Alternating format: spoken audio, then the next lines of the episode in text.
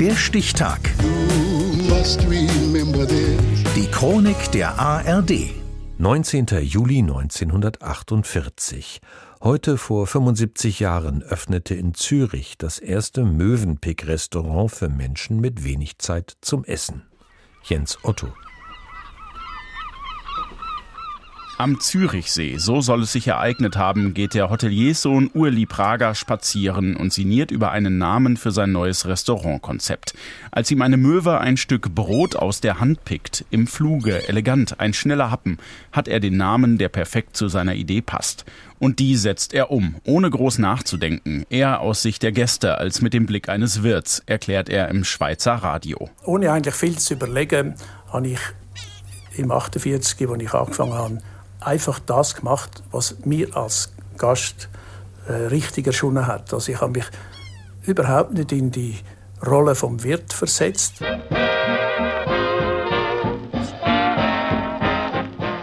Das erste Möwenpick-Restaurant soll den gestressten Stadtmenschen ansprechen, der schnell und zeitlich flexibel etwas zu essen bekommen will.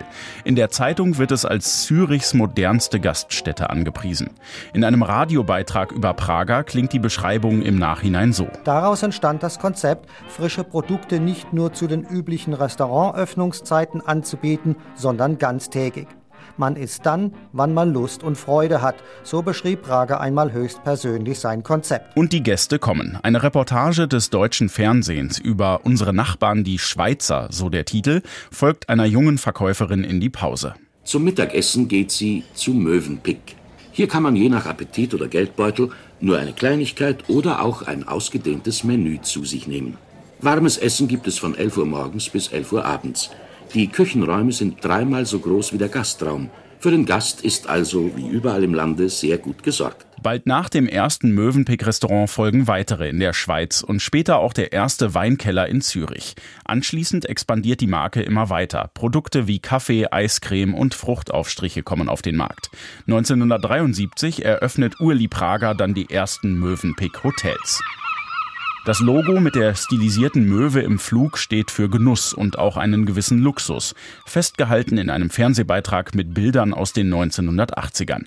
Die Kamera schwenkt über einen Möwenpick Essensstand in einem westdeutschen Einkaufszentrum. Zu sehen ist luxuriöses Fingerfood. Ein Hummer wird aufgeschnitten. In den großen Städten entsteht eine neue Art Schnellimbiss. Edelfastfood mit Langusten, Lachs und Hummerhäppchen. In kurzer Zeit viel Geld ausgeben ist angesagt.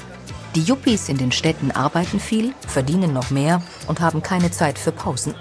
Gut, wenn das Essen dazu passt. Doch eine Mövenpick-Besonderheit und sicher auch ein Grund für den großen Erfolg der Marke ist, dass es Feinkost nicht nur für gut Betuchte gibt, sondern auch für die breite Masse. Während die Kundschaft das Essen genießt, ist das Führen des Gastro-Imperiums Ende der 1980er nicht mehr nach Urli Pragers Geschmack. Er zieht sich zurück. Wenig später geht der Konzern an einen deutschen Industriellen und schrumpft Sparte um Sparte. Das Mövenpick von heute sei nicht mehr sein Mövenpick, stellte der Firmengründer einmal nüchtern fest. So heißt es in einem Nachruf auf Urli Prager. 2011 stirbt er im Alter von 95 Jahren. Mövenpick-Restaurants gibt es heute nur noch wenige. Die offizielle Internetseite listet insgesamt sechs Standorte in der Schweiz und in Deutschland auf. Zur Hochzeit waren es weltweit rund 300.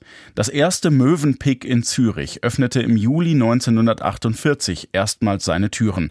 Das war heute vor 75 Jahren. Der Stichtag. Die Chronik von ARD und Deutschlandfunk Kultur. Produziert von Radio Bremen.